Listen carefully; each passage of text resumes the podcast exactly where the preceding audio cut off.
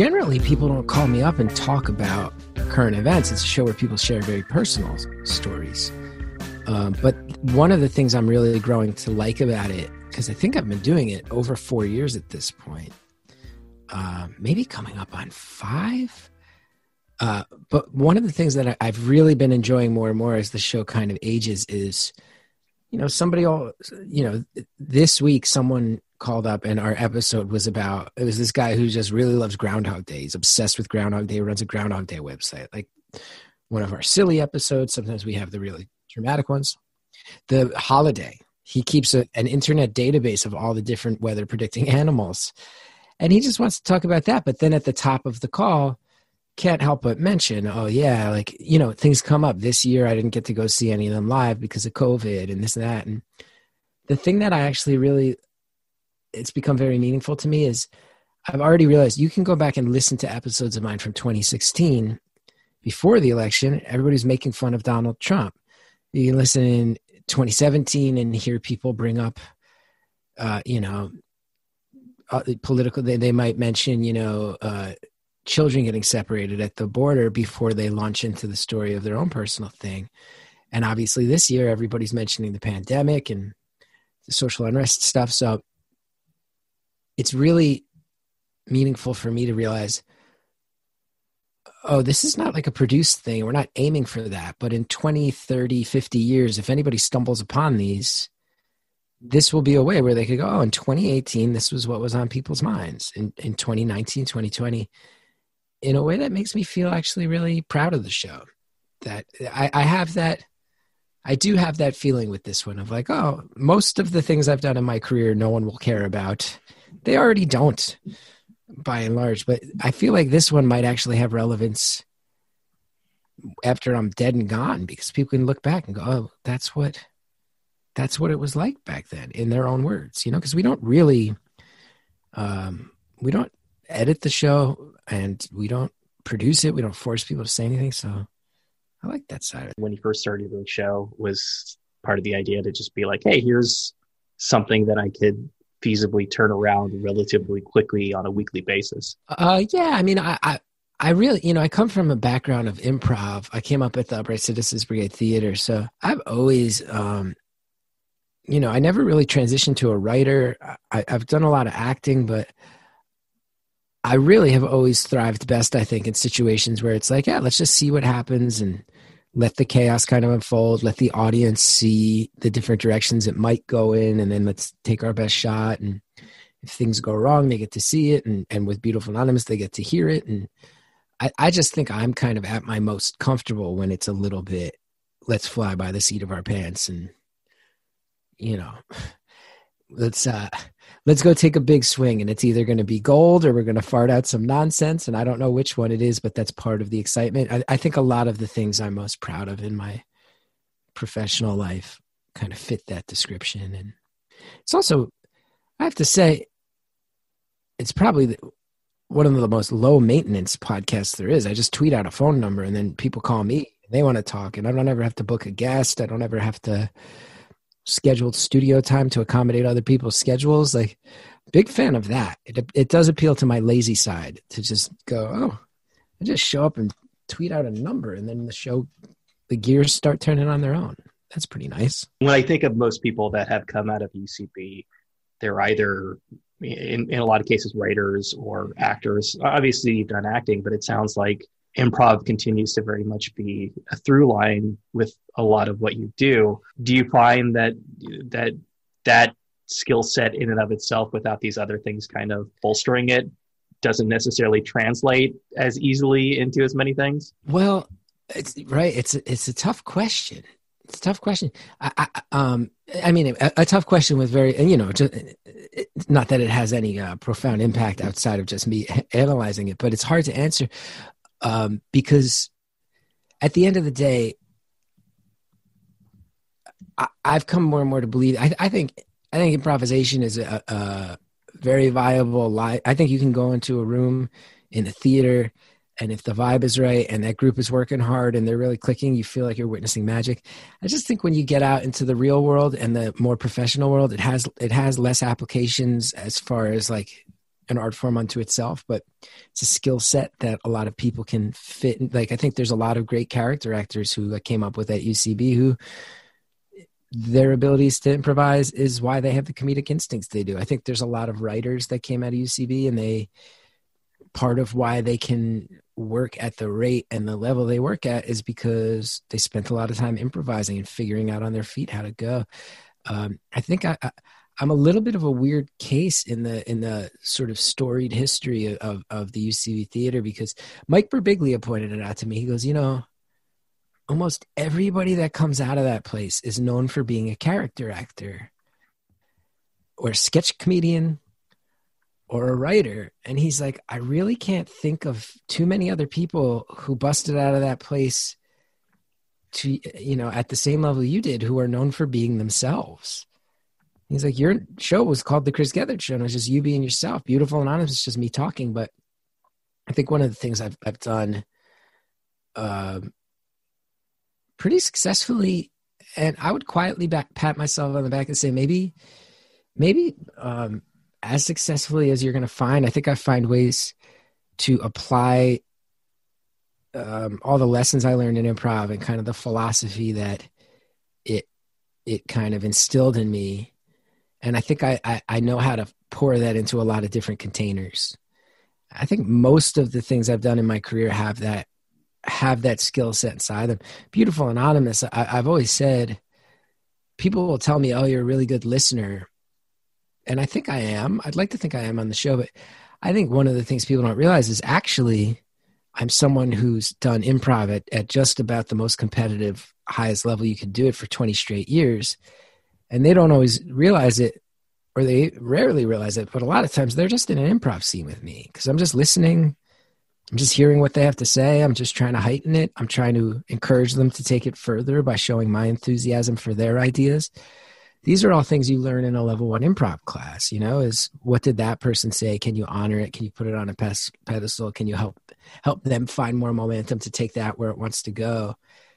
I think that honestly those are the reasons that people feel like the conversations on the show flow the way they do because it's I'm following all the instincts I learned when I was 21 years old, taking improv classes like every other 21 year old back in the early 2000s. You know, I talk to a lot of different creative people in different fields, and they all tend to contextualize the worlds around them in through, through their art. You know, I, I, the, the most obvious example of it is I was talking to a cartoonist, and she told me that when she was doing an autobiographical strip, that she very much viewed the world in three panels. She very much distilled uh-huh. things that way. Is improv still that active for you? Is is are, are those skill sets still something that you use to process the world in the same way? Again, a great question. I really I have to tell you, I'm enjoying this show because usually people ask me like the same six questions, mm.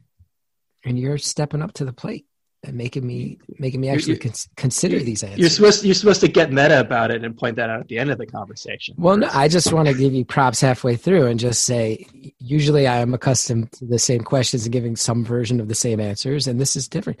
Um, now, to answer your question, now that I've finished buttering you up, I, I stopped doing improv on stage around eight years ago. I really started winding down. I, I had done it for about twelve years. When I say three, four, five, six nights a week, every week pretty much for 12 years.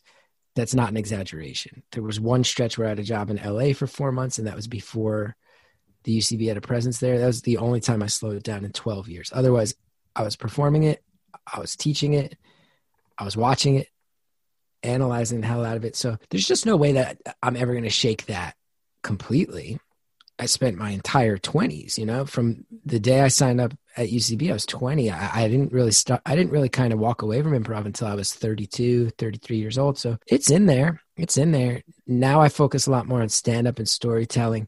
And I would actually say that that's a little bit more of what you're describing uh, for me because I came to realize because I came up with some great people.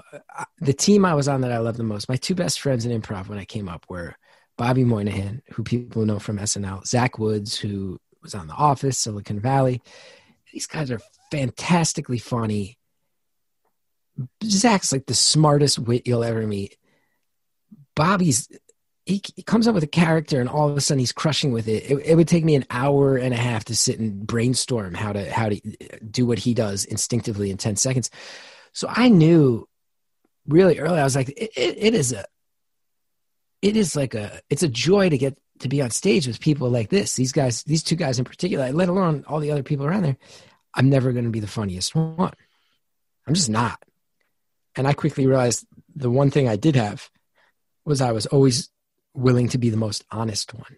Back in those days, I started to realize if you really look at the choices I'm making in my improv scenes, a lot of times it's depressed people.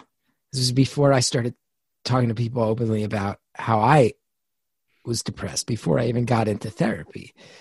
Um, started to see a lot of people who, you know, a lot of characters who maybe got bullied as a kid I was making a lot of choices that were under the guise of an of a character, but were actually me finding ways to tell stories that came from reality, which I don't think is many people's approach with improv. Was it clear to you that you were doing that so literally at the time?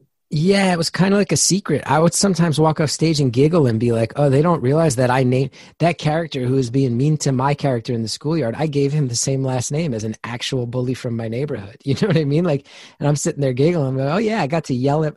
I'll make up a fake name, but I'll be like, "Oh, I got to yell at uh, Mike Franklin tonight, and I really named him Mike Franklin, and I wish I had yelled at him in the church parking lot where he was beating up me and my brother." Like, and I'm giggling. So this is the long circuitous way of saying I think improv always was a way for me to fuel telling stories. And I got more and more into that as I grew up more and more. And I think that is how I approach the world. Whereas the cartoonist sees it in three panels, I think I am often very aware something will be happening in my life. And while it is happening, I am simultaneously going, I know exactly what I am going to put a one or two sentence summation of this in my phone so that I can flesh it out to be a stand up bit or a story or an essay or something. And I can feel that happening. I'm like, oh, I'm, you know, I'm standing in line at Taco Bell and something insane is happening right in front of me. And I am experiencing it and my guard is going up like any other human being experiencing something insane in Taco Bell. And I'm also sitting there going, if, is that the starting point? If I get on stage is that where would I start the bit about this that I'm definitely going to do? Or would it be better as something I write down? Should it be an essay? What, like, I, I do feel myself going, I live stories. I'm a storyteller. My stand up style is storytelling.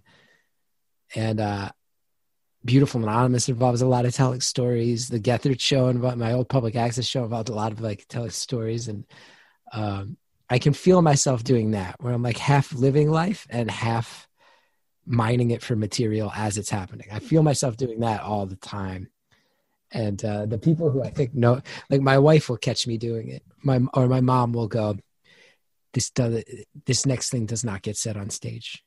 This you don't talk about this on your show. This you don't say this on the podcast. I'm going to tell you something because people know instinctively. That's what I do. I, I kind of suck it in and then I condense it into the funniest version of it and I churn it back out. It's one thing to be preemptive about that to tell you like this does not go on stage, but you know, especially in the example of your w- wife, is it clear to her when you're doing that? It sounds like she's like very attuned to that. she she's gotten very perceptive about it over the years and we kind of have a uh, an agreement and she was very right about it where there were times where we'd have an argument or a conversation and then I'd go on stage and start you know making the joke out of it and telling the story.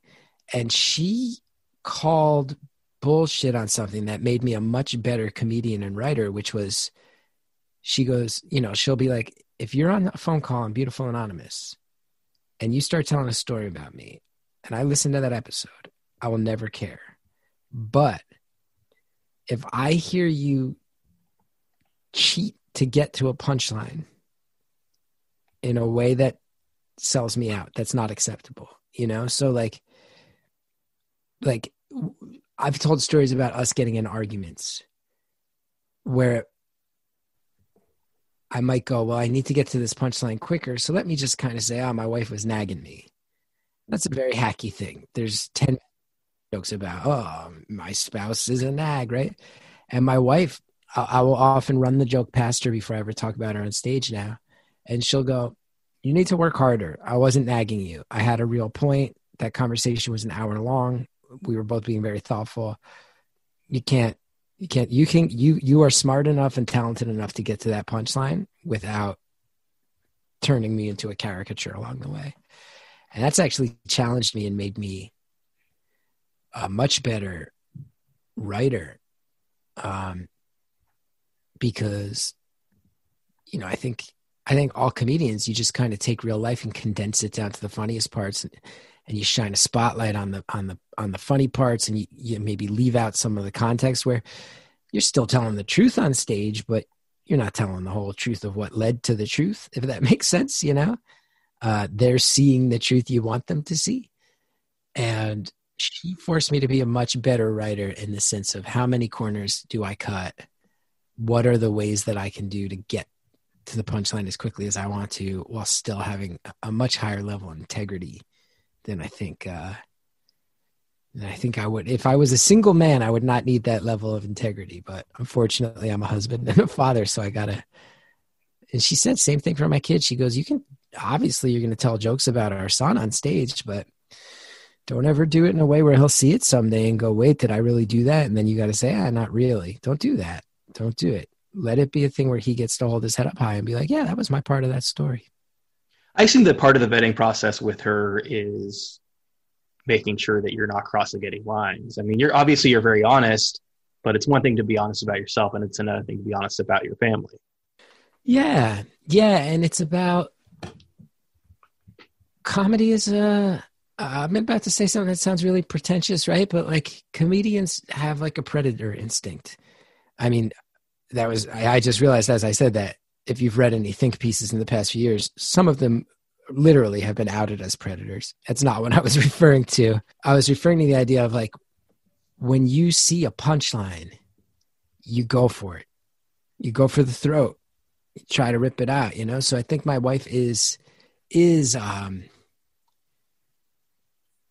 like you said like there's a protective quality of that of like sure you're in like you can't you can't go into this kind of like oh i'm smelling the punchline. Let me like let me now go into attack mode just for that. You can't you can't sacrifice the sanctity of our household to get there. And i think most a lot of people do. A lot of people do. And i, I feel very lucky that it's much more of a conversation between me and my loved ones about what's going to get out there. Having a conversation like this or doing your podcast week in, week out, where you're telling, I assume in a lot of cases, stories of the moment. Uh, they, they are contemporary and of the moment, but a lot of writers, musicians I speak to tell me that there needs to be a certain amount of distance between them and the story they're telling in order for them to have the right context. Yeah, I um, it, it's a, if any if anybody's ever looked into my work, that's a very astute observation. I think I'm known for being someone who's honest, sometimes to an uncomfortable degree, but generally, if you really pay attention, the things I'm being honest about that feel kind of brutal and feel kind of revealing are probably in the range of having happened three to 15 years ago. You know, like I had my HBO special that was all about, you know, suicide attempts and stuff. And there's a reason that that you know didn't come out until 16 years after that incident like that i needed that time and distance. So yeah certainly. I mean i think maybe more than some others i am willing to go here's the thing that happened to me last week and um, let's live in it publicly. Uh, i think beautiful anonymous is is you'll certainly find a lot of moments of that where you're listening to these phone calls and it's me going oh yeah that's like last month this thing happened to me, you know, or like even like I've offhandedly said on the show of like, you know, someone was talking about how stressful this year was. I was like, I get it. And uh I tell you, like we've all been there, and like even me, I'm doing really well. I feel more stable than I've ever felt, and I almost booked myself into a mental hospital about six weeks ago, and it was true. And I think a lot of people go, "Whoa, whoa, whoa!" So I think I will go there sooner than most. But as far as stuff that's crafted and thoughtful um, that's not the more improvisational work, yeah, that that I put a lot of distance between myself and those things to get there. And I, I would imagine musicians, um, like you said, to sit down and write a song where you have to, you know, you're going to have to play it every night. right? It might be your encore for an entire tour. A lot longer than one tour. Oh yeah, if you're really cooking, if, if your career really gets going, I get why you want that distance. Yeah. Part part of the preparation for this conversation was uh, listening to Career Suicide again, and you make a point to push back against the idea that you know you need to be kind of that you need to be depressed or that you need to be tortured in order to, in order to be crazy, which is obviously something that you had thought previously. I have to ask now that you're clearly you're happier, clearly you're more content in life generally. Is it or can it be harder to mine the happy times for comedy? Absolutely. I, I mean, uh, I firmly disagree with the premise of like, oh, do you need to be messed up in the head to be funny? Do you need to be tortured to be a musician? It's like, it's such a dangerous dialogue. And to romanticize stories like Kurt Cobain's and Chris Farley's and just everybody down the line that you can think of, you know, like musicians who who who you know end their own lives comedians who drink themselves to death and we all kind of laugh about it along the way because it's charming and that's what happens right? Comedians are supposed to be messed up on drugs. It's like well get a lot of people whose best work is probably ahead of them and we didn't get it anymore. It's such a dumb dialogue so counterproductive as far as is it harder to find jokes being happy um i said absolutely i don't think i meant that as, firmly as it as it as my initial gut reaction was because I actually feel like my son's only been alive for about 19 months and I've written um, I've written well over an hour of material that I think is pretty rock solid about being a dad. What the issue becomes is relevance. And that's that's the word that you could hear me pause because it's hard to say. Because when I was working on career suicide and talking about how lonely it felt to be as depressed as I was. Started doing that show in what 2014, 2015, and I, I think that was not a dialogue that people were having as much then as you had today. I think taking that onto HBO in 2017, people, uh, a lot of people felt like it was uh, kind of shocking by the standards, and I think that started to change in the fast. That's great, but point being, talking about that stuff, there was a fire in my gut. It was a thing I needed to get off my chest. I had a chip on my shoulder. If you want to call that like your cliche angry young man thing, sure. But it was relevant. It was a thing that meant a lot to me. And it kind of, I mean, you hear me pausing because I hate to say it, but I feel like I've, I have fought the battles I needed to fight and my voice is not the most relevant anymore. If if you look at my old public access show, when we were started on public access 2011, that show felt insanely progressive. Mm-hmm. People viewed it as, oh wow, this is a safe haven for all kinds of people. Meanwhile, you look at it, it's Lily White in the cast and the audience. The other people who wrote it with me from start to finish were three other white guys it still felt progressive back then. And then, of course, as it went to cable, I made a point. I, I did step up. I, I, hired people with vastly different backgrounds and uh, viewpoints than mine. But point being, like, it felt relevant. It felt like fighting a fight that needed to be fought. I don't have those anymore. I got a, a lot of jokes about, you know, I had a, about how awful it is to change my son's diaper after he ate corn two days prior. I got that joke now. It's a good joke. It gets a good laugh it's not it's not hard to find the jokes. It is it is hard to feel relevant. But the good news is that that's okay. And it's taken me a couple years, you know, once my mm-hmm. TV show got canceled. It's, been, it, it's even till today. That was 2 years ago. It's 2 years of questioning, well, what do I have to say anymore? But then I step back and I go, I'm 40 and I'm white and I'm married to a lady and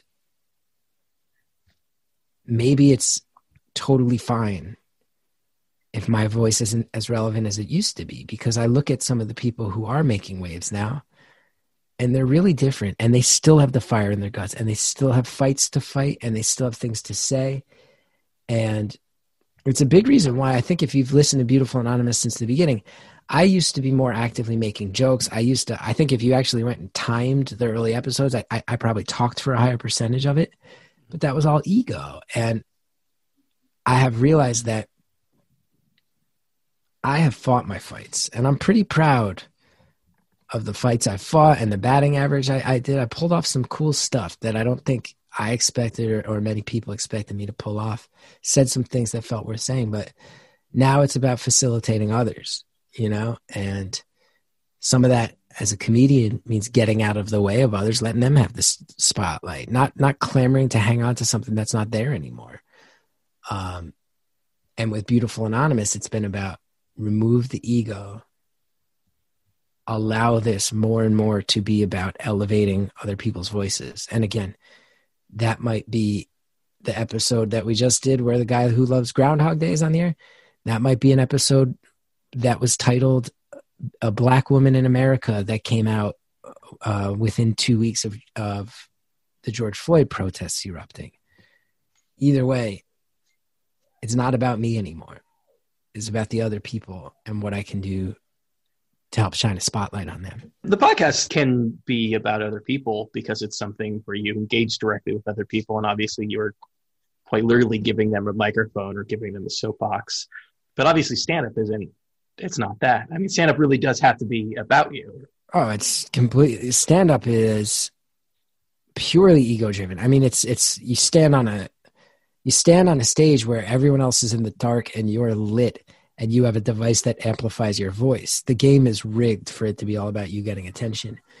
But I will say, this is not bluster, it's something I think about all the time. Is when I was younger, I used to get a massive adrenaline rush when it would go well. And I'd go, man, I feel like a golden god, you know? And then when you bomb, you feel the opposite. You go, well, this is a profound sense of, of isolation. Getting off a stage when you have bombed and then you gotta you know go stand in the back because it's a show where there's not a green room and the crowd is all looking at you with pity it, it's it's lonely now these days i care a lot less about that and oh apologies if you hear my son yelling in the background by the way think she hustled him out of there feel free to leave that in that's my real life what i was, I was saying something that i've reminded myself over and over again is and it's going to sound very hallmark card and i'm not trying to be a hero in any way but I always remind myself, especially when I travel, especially when I go on the road and I'm out of New York, I'm doing stand up in smaller cities. I always try to tell myself before the show, I go, look, there is someone in this room who's having the worst day. Like just mathematically, someone in here is having the worst day out of all of us in this room. I'm sure some people are having great days. There's somebody who had a really bad day today. And if I can go out there and make them laugh for an hour and forget about stuff for a while, if they can have an hour of their day where they're not worried about whatever has been dragging them down, then that's a pretty cool job. That makes me feel like this is actually a job worth doing. So I try to make it about the other people, even even though it is inherently the spotlight's on me. It must be more difficult to grant people that escape when you're talking about suicide, when you're talking about depression. Well, it's funny because you would think so, but when I did that show,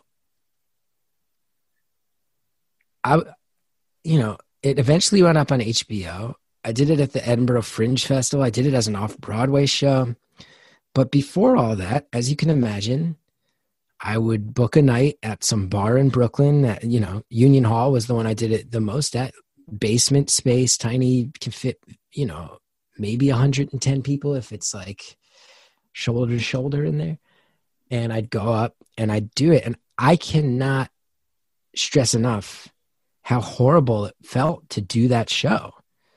The first dozen times I did it, I probably I got off stage and, and was crying or about to have a panic attack. And there were times where it just fell on its face and bombed, and it would be like, why am I putting the audience through this talking about suicide and stuff? But then this really uh, meaningful thing started to happen. I'll never forget it. Never forget it. There was a show where a girl waited for me after the show. And I was getting ready to leave and she was just standing there and everybody else had cleared out. And she goes, Hey, I, I got to ask you something. And I'm like, Yeah, what's up? She seemed really nervous. So I was like, Oh my God, what's, what's going on? She goes, I dated a guy who's bipolar and I ghosted him. We had dated for a while too. And then I just stopped picking up the phone. And I've always felt bad about it, and then watching watching you tonight, I, I kind of realized his perspective more, and I'm feeling really, really guilty. She goes, "What do you What do you think I should do?" And I go, "Well, honestly, like two things. One, don't beat yourself up too hard because I've dated people while I've been in my manic and and you know those swings, and it's we don't make it easy. So don't beat yourself up too hard because it's not on you.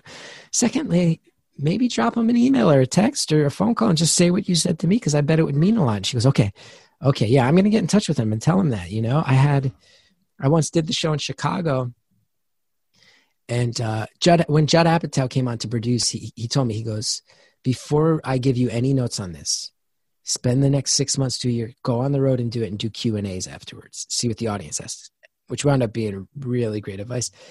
I did it in Chicago, and this Q and A there's a mic in the audience and and a woman gets on the mic and goes uh, my brother took his own life and i've always been mad at him because I, could not fathom why he would do that. And and she goes I, I still can't quite fathom it but i just watched you talk about it and I, I think i get a little more how much pain he was in. So when you say you know it must be hard to make it an audience feel like it was about them. When you're talking about suicide initially absolutely they're meeting the shock but then i realized this show what i've what i'll always feel in my heart about this show is when i hear from people who tell me oh you know i i've i've been depressed to that point. I've tried to hurt myself. I've had people walk up to me after shows and show me the scars on their wrists. I've had that happen and for them to say your show meant a lot to me, it made me feel less alone.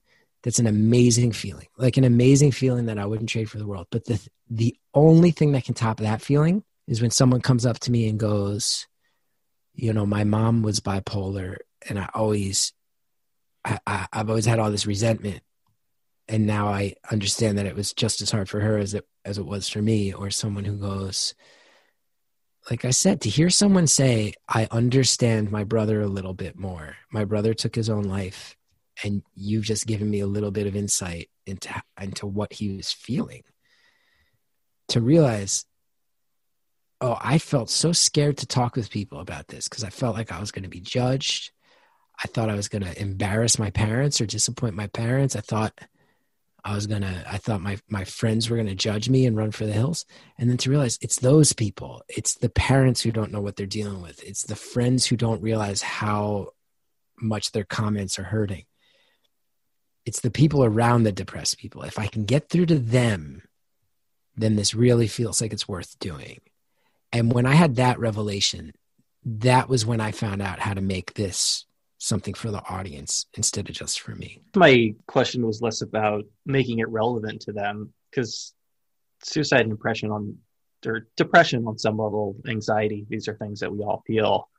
And more more having to do with, you know, the sort of like I don't know if escapism is the right word, but when you're talking about that one person in the audience is having a really bad day, to yeah, kind of lift yeah. them up with a series of jokes. Um, yes. Obviously, the thing that you're offering somebody in a just a straight or a straight more traditional stand-up comedy show is different than what you're offering in a show yes. that talks about something so personal and dark. Absolutely. Yeah. When I'm doing the funny bone in Syracuse, the the goals on what I'm trying to give an audience member experientially is different than when they come to the off Broadway theater for the show with suicide in the title. S- certainly. Your relationship with the audience must be it must be so different. it's weird. It's weird. I uh when when uh I have a friend, his name's Carmen Christopher, really, really brilliant comedian, very sort of experimental Brooklyn guy, and like top of the game in that Brooklyn world. And I said to him, I go, look, I go on the road and I go to these places. I go to the Funny Bone in Syracuse. Come do those with me. Like that would be a real challenge for you, you know. he's like, cool. So we did St. Louis. The club was in the basement of a mall. And if you know comedy, that's a different environment than the art the art spaces of Brooklyn. And we do the show. Show goes fine. And then, you know, I have my merchandise table set up afterwards. And a, a young lady, it's the first show he's done with me on the road. A young lady comes up to the table and goes, You know, uh, your work has really meant a lot and then she bursts out crying and turns and runs runs out of the venue. And my friend goes what was that?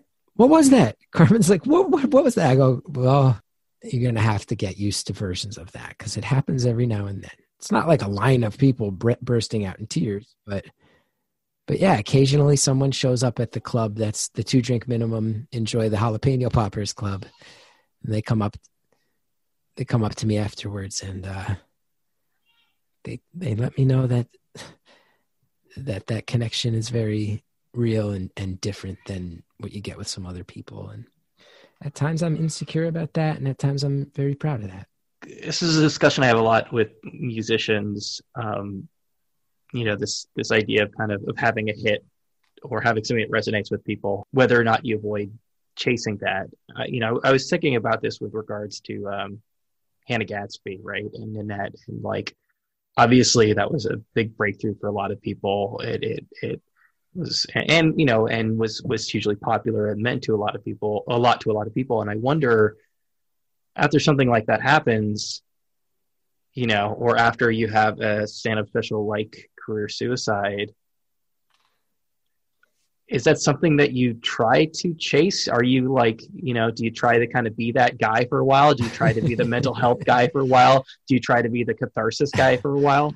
I can tell you on my end i ran in the other direction. I have actively shut down wanting to speak too publicly about it anymore because i realized you know you give a piece of yourself away you give some of your privacy away and you know it's for it's it's for the you know at some level it's like oh this might help people. And at some level it's like this is this is serving me. This is helping out uh, you know i got an hbo special about talking about it. So but i don't want to have to top that. And if i'm never on hbo again that's fine because you know i was just joking before about the woman who who came up and started crying right away. It's not easy you know, I once had a family come up to me after a show, and, and it was a father and three kids, and, and they each took turns telling me at the different times all four of them had been institutionalized.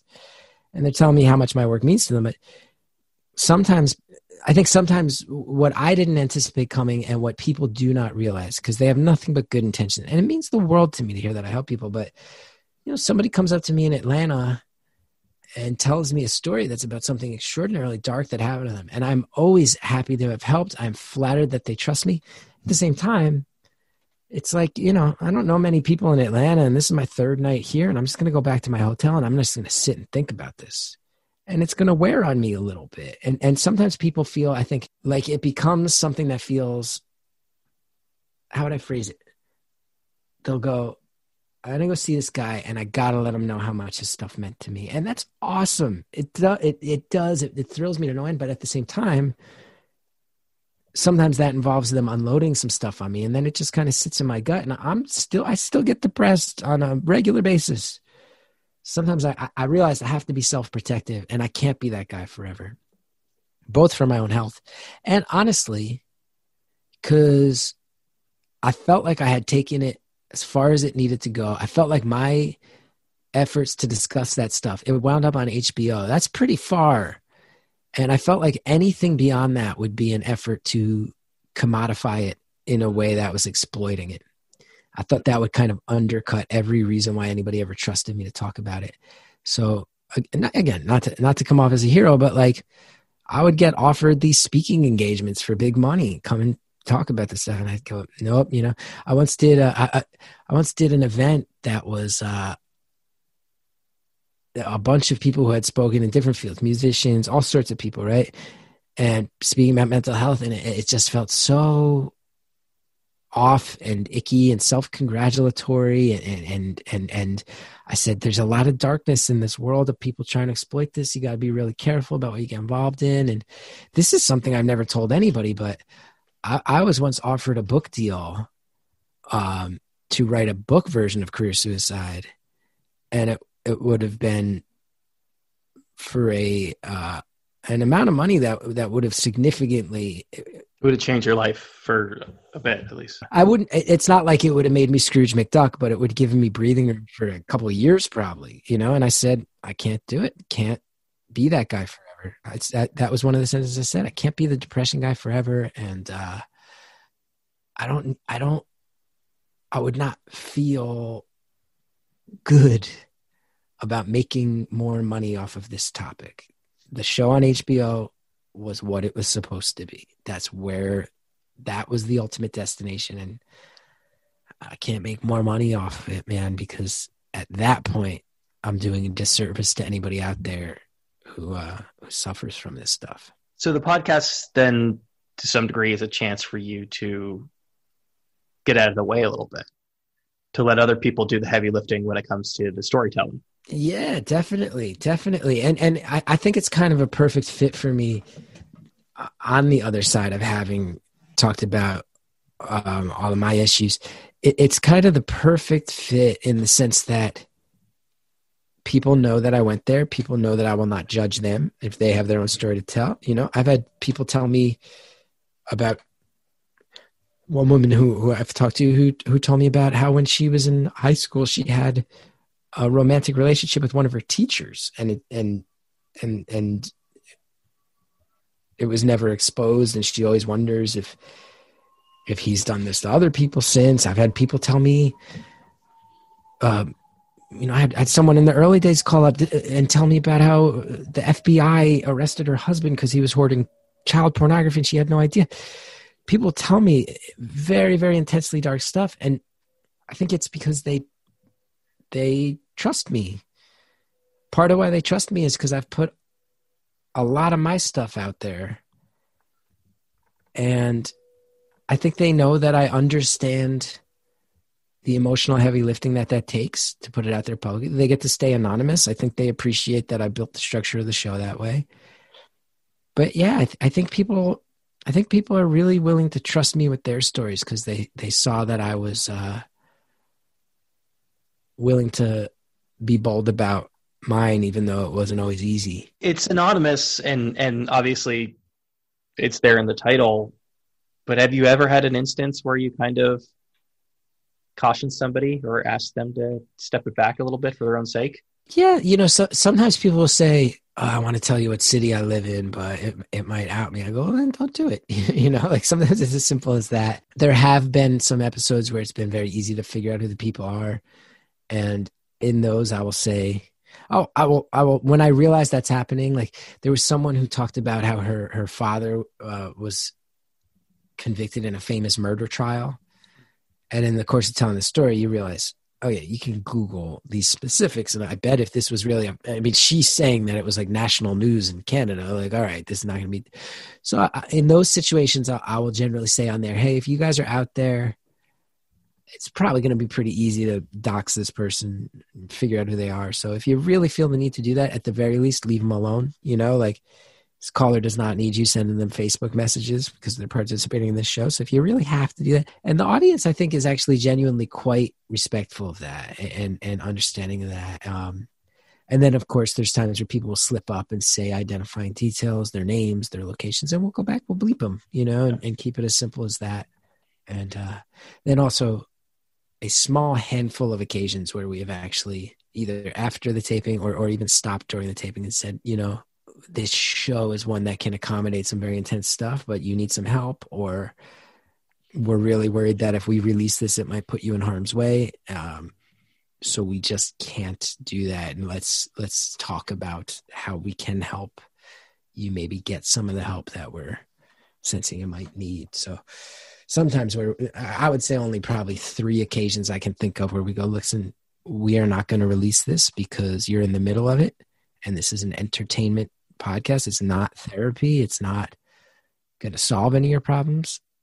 And it's not going to solve any of your problems. Like we're getting the sense it might actually make them worse.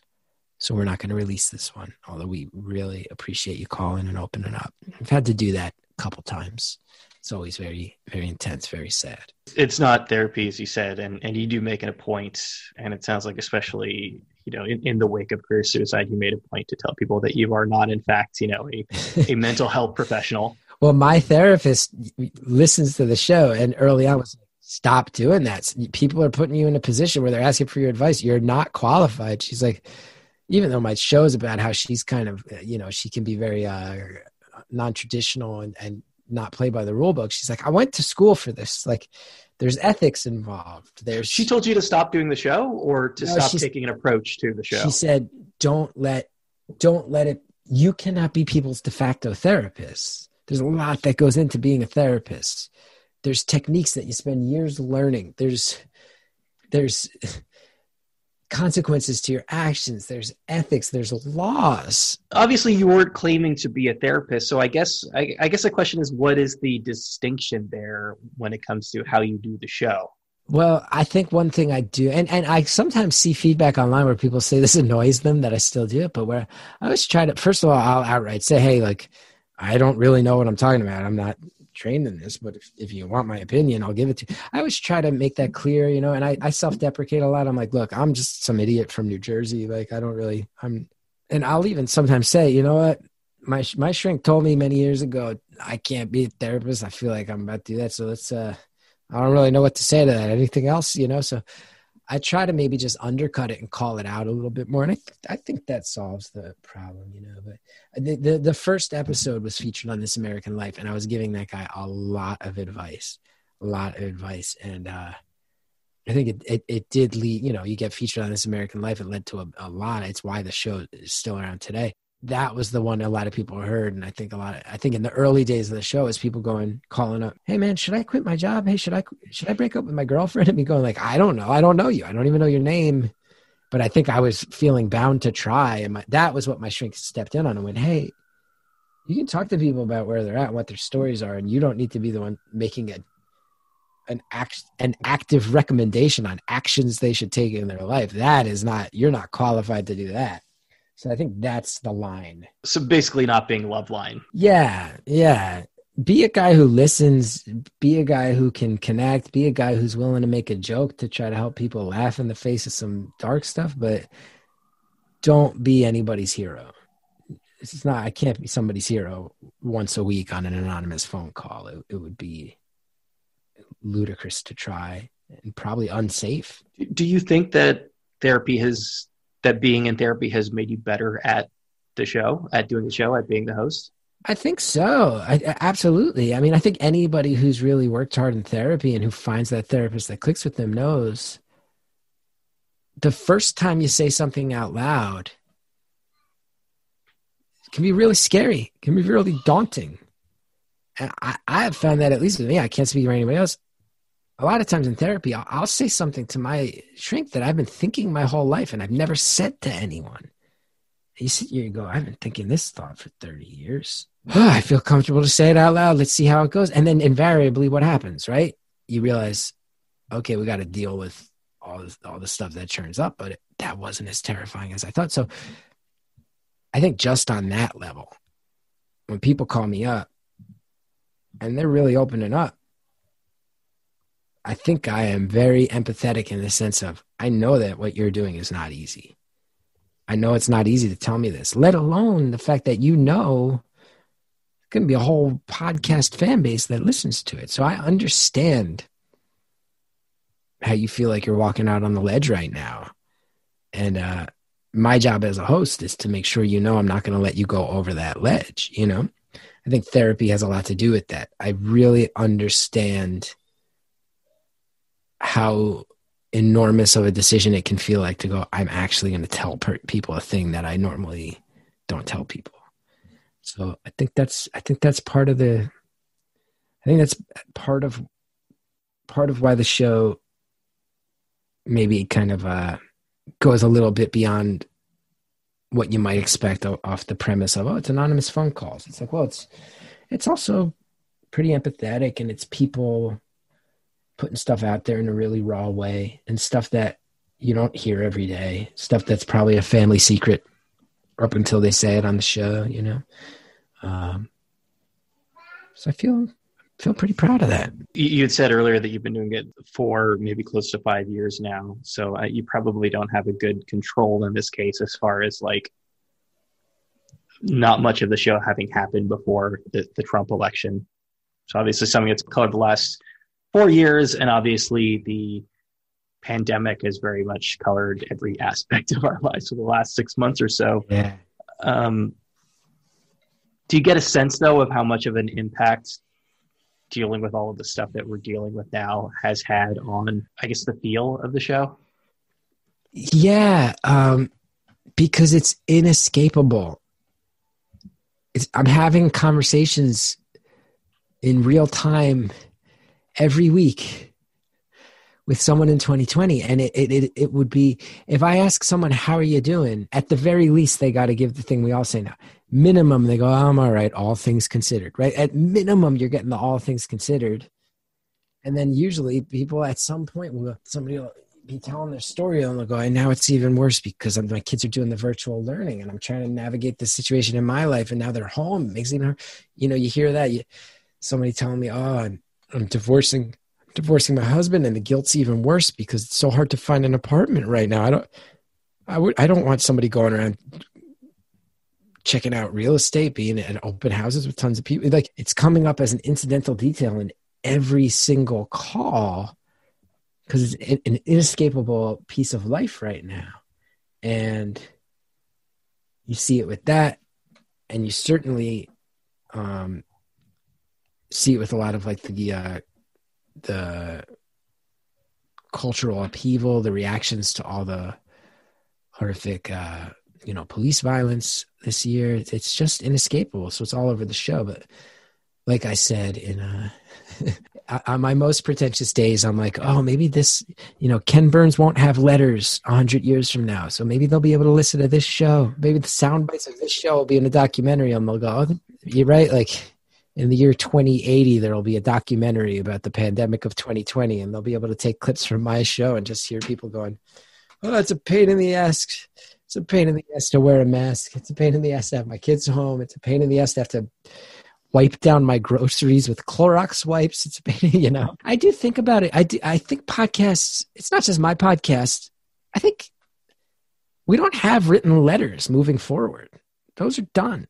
You don't have this thing anymore where you're, you know, your grandparent passes away and then you're in your their their attic and you find the the desk with the drawer full of correspondence. Like we don't have that anymore. So what do we have? We have tweets. I don't think anybody's hanging on to texts, you know? So what is it? What is it? And I feel like uh, I actually feel like and I'm not this is not just my podcast, but I think that any any podcast that accommodates the stories of real people right now, it's actually maybe a little more valuable than we realize it's going to be down the line. Because I, I do think it's a medium that's capturing how the world works in real time. That's pretty cool. When i'm doing the show and i'm going into the conversation i'm vetting people. Like you know i'm having them on for a reason. I know what their, their work is. I, I have a rough framework for the questions that i ask. When a show is structured the way your show is structured I mean, I have to imagine that sometimes it's just kind of boring. I mean, I can't imagine. Is is there a huge revelation in every conversation you have? Some people must just have like an okay, not particularly exciting or engaging life. And what do you do in that case? How do you how do you make it interesting for the listener? It's well, there's two things, right? We do we do have a, a light amount of pre-screening 85% of the pre-screening is to make sure someone has a good phone connection because we can't you know if it sounds like they're standing in a wind tunnel it's unusable audio. The other 15 20% of it is my producers will just go what did you want to talk about today? And then they'll go oh maybe this. And one of two things is going to happen there right? Either it's either it's a one sentence description of a story that sounds interesting or somebody who has very audibly good energy about them, you know? So sometimes the producers will come on and they don't tell me the content of the calls, but in our little chat box, they might go, all right, we got somebody like, might want to buckle up. It's a sad one, you know, and that's off that one sentence description. Or they might go, "We got a person who sounds like a real lovable kook, so we're putting them through," you know. So I kind of have an idea in that sense, and there's been. We're coming up on 240 episodes. I think there's probably only there's probably been less than 15 or a dozen that we haven't put out. Some of those have been because, like I said, you got to stop it and go, "Hey, this is you, you, you need to deal with some stuff here." There's two or three of those, and then a bunch where I just kind of like dropped the ball as a host, or or you know I over talked, or I was tired that day, or whatever. And then a handful that yes have just been kind of boring. One of my favorite, there was one call where in the middle of it, the woman stopped and went, "I feel like this is." uh really boring. I feel like this is really going to be boring to people. I go, yeah, it might be. I, I, if it is, well, you just probably won't put it out then. And she's like, all right, yeah, good. I got to say, I think this one kind of shit the bed. I'm like, yeah, it's okay. Um, but then, you know what the really pleasant thing is? Is sometimes people call up and they'll go, I want to talk about this. And we'll go, okay, that's worth a shot. And then along the way, we just stumble into something else. There's two examples I really love, which is one, in the very early days of the show, a guy called up and he's like, oh, I, I managed to get a passport on like three days' notice. And I was like, oh, I thought that was impossible. And he's like, yeah, I'll tell you how I did. And he's telling me about how he's like driving to the city eight hours away because their passport office works quicker. And I'm like, this is fine. And at some point, he offhandedly mentions that he grew up in like a uh, heavily Orthodox Jewish community and he left and he's cut off from his family now and all this. And I was like, we, he wanted to tell me about a passport, which was fine, but it, it literally is about like visiting bureaucratic government. Like you're pretty much starting about going to the one step above the DMV. All of a sudden we have this family tale of you like leaving a culture and escaping and your family and this and that. And then another one was so simple. We had a guy calling up talking to me about how he worked in 3D animation. This episode's called The Puppet Master. It's a lot of fans point to it as their favorite one. He's telling me what it's like he's telling me, oh, here's here's where 3D animation is at. Uh, you know, there's not many jobs in it. Here's how I came out of school and got one. And at one point, I said something that made him laugh, and his laugh, I can't even replicate it, but it was akin to this. It was like, like, and and that doesn't even come close. It was like a goose. He's like, that's what it was more like. And I was like, what's going on, man? You okay? And he's like, oh, God, yeah, that's how I laugh. Everybody makes fun of me. So it's like, you know, we're not talking about animation anymore. I'm just going to try to make you laugh now. And it's just the whole back half of the call is just him going as I try to make him laugh. And sometimes the ones that are a little boring, you realize, okay, the first 20 minutes might be boring, but what are we going to stumble into? And that loops uh, back around to what we were talking about earlier, which is again, my training as an improviser. The whole thing at UCB, if you ever took a UCB class, you know they tell you, what's the unusual thing? What's that first unusual thing that comes up in the scene? Jump on that. Make your scene about the unusual thing. And that's all I'm doing there, right? As if it's boring, I'm going, it's my job to listen really hard.